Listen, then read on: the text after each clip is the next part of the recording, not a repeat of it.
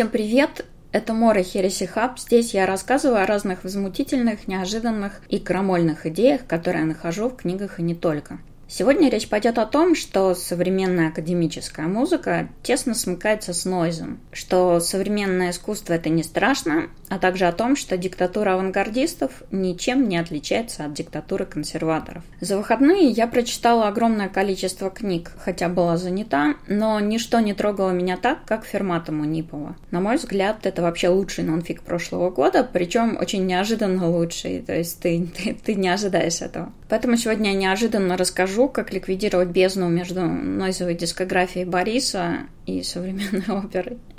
Фермата представляет собой сборку интервью с современными композиторами разного возраста. Каждый из этих композиторов достаточно успешен в своей области, ну и местечково известен. Многие из них известны по всему миру. Кто-то из них это человек советских времен, другие помладше, с другим взглядом на вещи. И тут может возникнуть мысль, где вообще современные композиторы, а где я? Вот, вот именно я тот человек, который слушает подкаст. Так вот, магия в том, что сборка интервью с этими людьми внезапно складывается совершенно поразительную картину конфликта картину того, как человек, создающий что-то, пытается вписаться в современную постмодернистскую э, вообще жизнь, когда большие идеи, когда какие-то крупные истории практически разрушены. И все это настолько живо, что внезапно узкая область становится очень широкой и очень близкой многим людям. Я объясню почему. Во времена сетевого творчества и широкого распространения искусства, когда каждый человек выкладывает свои какие-то произведения в диапазоне от литр ПГ до каких-то симфоний, огромное количество вот этого творчества создает такой массив, что отдельная работа теряется.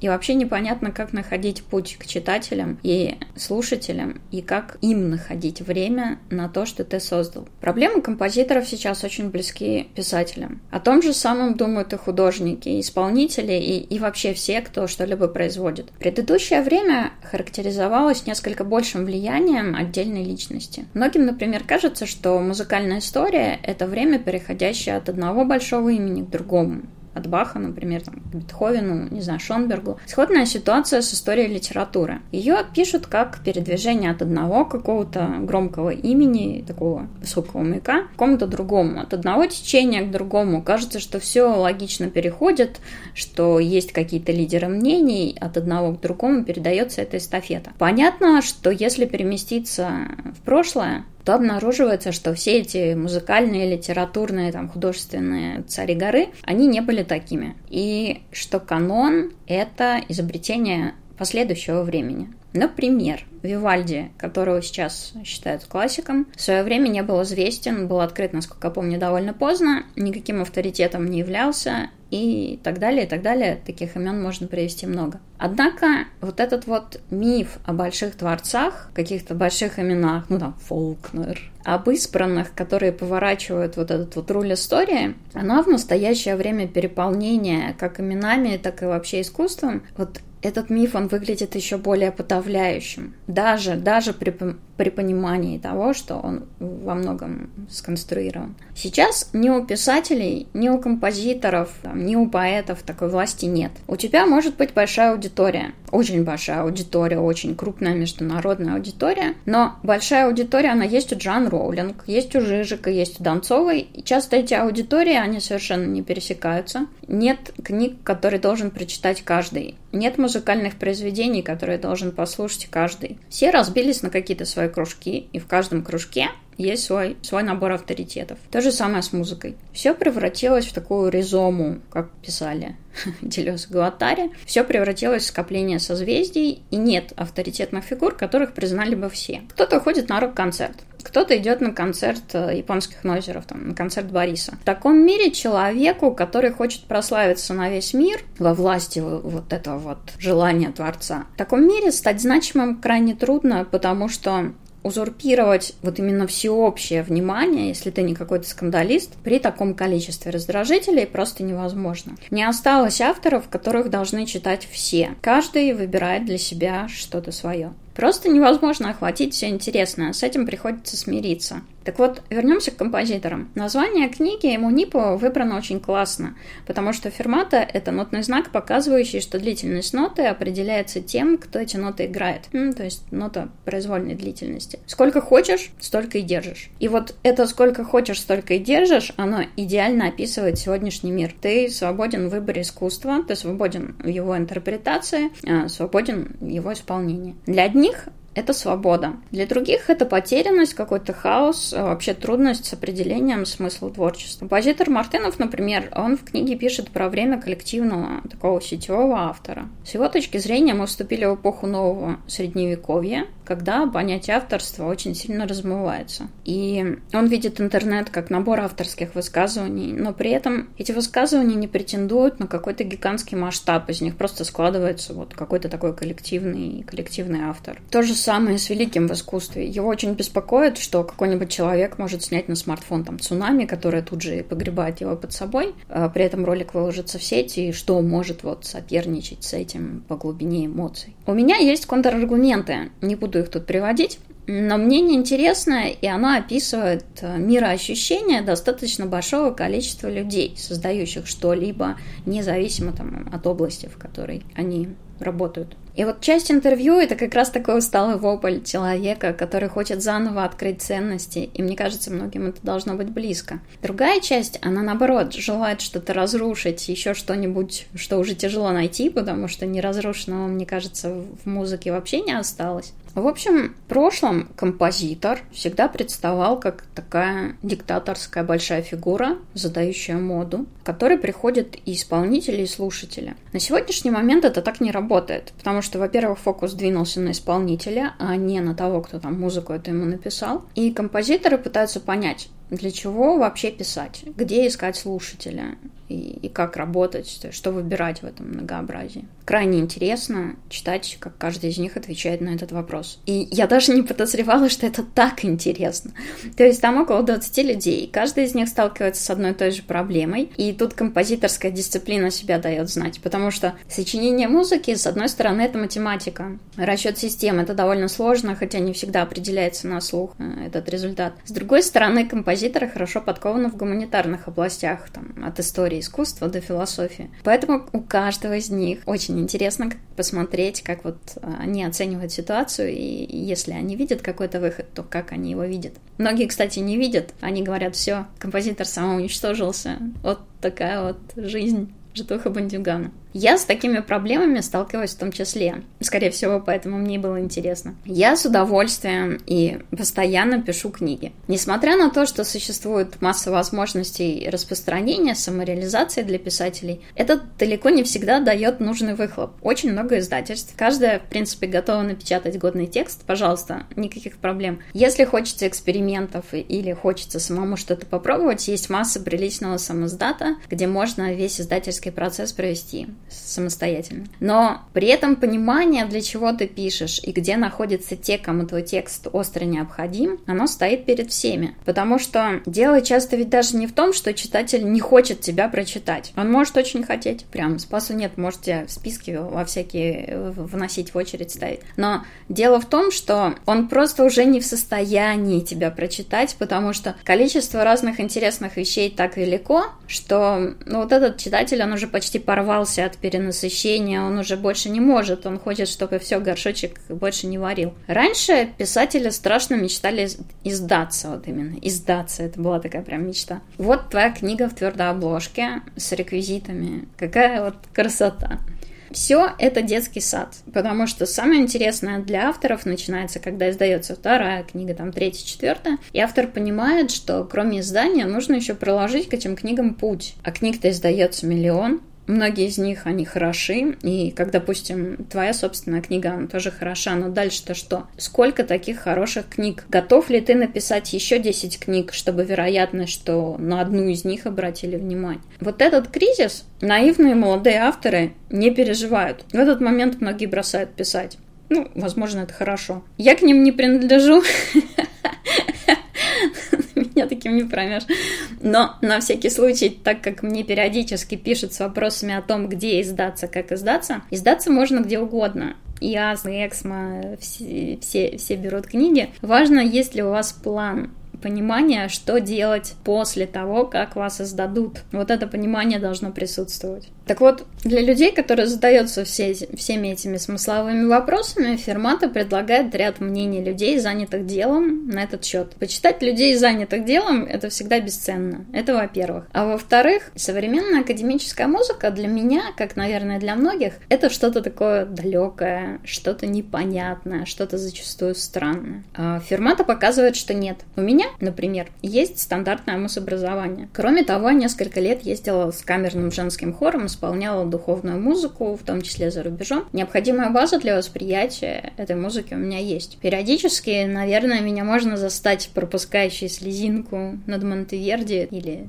контральто Сары Мингардо. Но не часто. По большей части я слушаю какую-то современную электронику, я люблю noise, психоделическую гитару, lo-fi йный поп, фолк, джаз, э, много чего еще. Но важно, что все эти вещи, они у меня находились в какой-то одной зоне, какой-то легко воспринимаемой мной музыки. А вот классика и консерватория и все, что связано с этим, оно находилось в другой зоне. Они жили на разных полочках. Это прекрасный пример псевдоклассификации, псевдоклассификация, которая очень мешает познавать мир и разбираться в нем. Сходная псевдоклассификация — это мужское и женское, которое, например, разделяет литературу совершенно мнимо и мешает замечать очень много интересных вещей. Так вот, Фермата бездну между этими зонами музыки ну, у меня она очень ловко ликвидировала. Это прямо какое-то волшебство. Оказывается, что за то время, пока лично я совершенно не следила за развитием академической музыки, она прошла через потрясающую авангардную революцию. Через Шонберга и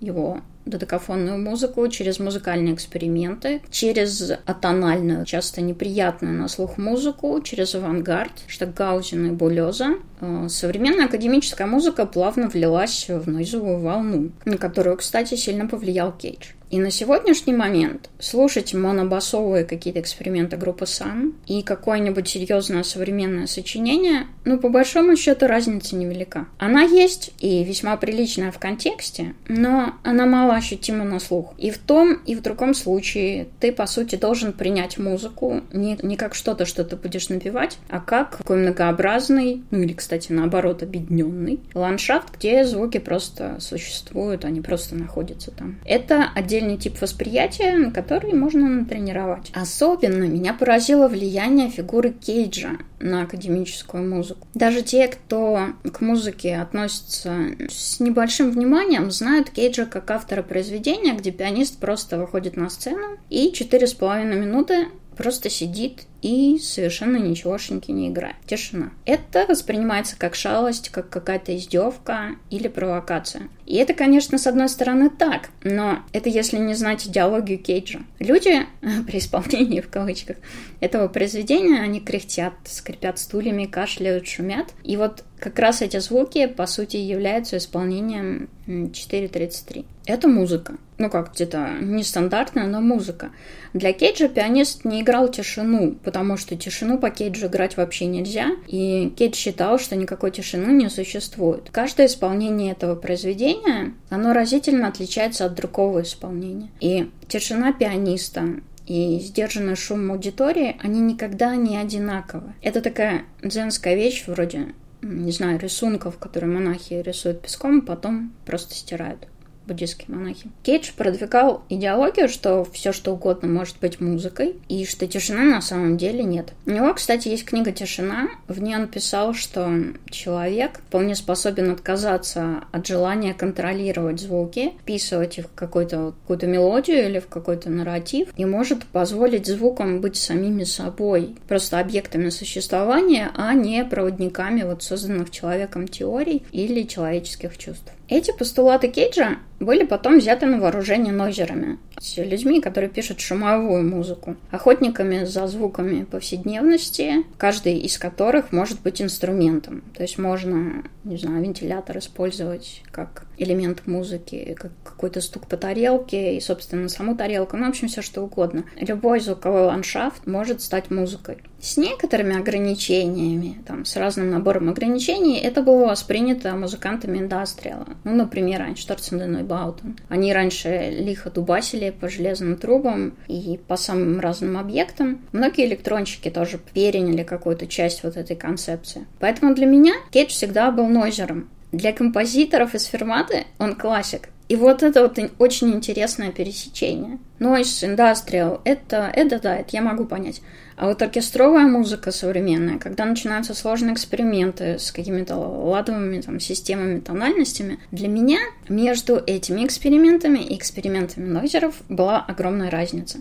Так вот, Фермата эту бездну, она как-то ее уничтожает и показывает авторов современной академической музыки, и их поиск очень свежо. Все они уже прошли через целую какую-то лестницу деконструкции музыки. И писать предсказуемые музыкальные формы на сегодняшний день для них стыдно. То есть даже если ты пишешь какую-то оперу масштабную, это будет что-то странное. Это зачастую будет что-то совершенно не мелодичное и неожиданное. И получается, что пройдя свой долгий путь от классики там, через авангардную революцию к современной академической музыке, музыка во многом превратилась в нойз. И началась даже, я бы сказала, какая-то диктатура авангарда. Ну, если верить, если, если верить интервью композиторов, потому что, разумеется, весь объем музыки, знакомый им, мне недоступен. А любая диктатура — это плохо, даже если это диктатура какого-то нескончаемого эксперимента. Самое же удивительное для меня было, что искусство перформанса, которое я очень ценю, какого-то акционизма, э, ну, как бывший участник группы я не могу это не ценить. И выросшие из классической муштры музообразования авторы, как-то перформансисты, акционисты и композиторы, они в современном мире часто сливаются в одном. И, по сути, допустим, опера Курлянского, она по какому-то провокационному запалу, по желанию использовать обман ожиданий, использовать пространство определенным образом, она очень мало отличается от работ каких-то современных художников. И это прекрасно. Вообще интересно, как иерархия и стремление оценивать проникает в разные области. От шумовых произведений не ожидается легкого материала для восприятия, потому что он изо всех сил сопротивляется вот этим оценкам. Он не дает тебе вот эти вот какие-то привычные инструменты. Но при этом все выглядит так, что со времен дадаистов мы как-то не особенно продвинулись. И получается, что массового слушателя или читателя дадаисты и нозеры пугают так же, как это было сто лет назад, а композиторам и писателям писателям, все это уже успело надоесть тысячу раз, потому что, ну, даже новая сложность музыки, это же 70-е, это уже, это уже 40, даже больше лет прошло. Так вот, диктатура деконструкции ничуть не лучше диктатуры консервативного подхода к искусству. И в Фермате это особенно ярко проявляется в истории композитора Сильвестрова, который написал цикл вполне себе простых песен, я их прослушала, как и, и, и вообще многое, что там упоминалось. Его за это даже обругали правом, его разумеется, обругали скучным, потому что он отвернулся от сложности, и это очень смешно. Он говорил об этом так, что меня обругали за предательство авангардных идей, хотя вообще-то все это в духе авангарда, ведь смысл авангарда в риске. А когда все рискуют, но никто не может погибнуть, это уже какая-то фигня. И эта мысль звучит у очень многих композиторов в интервью о том, что им хотелось бы заново открывать красоту и сбрасывать диктат условного черного квадрата, потому что ему уже сто лет. Это давно классика, пора скинуть уже с корабля его и заменить чем-то поновее. И я не знаю, чем композиторы заменят свои текущие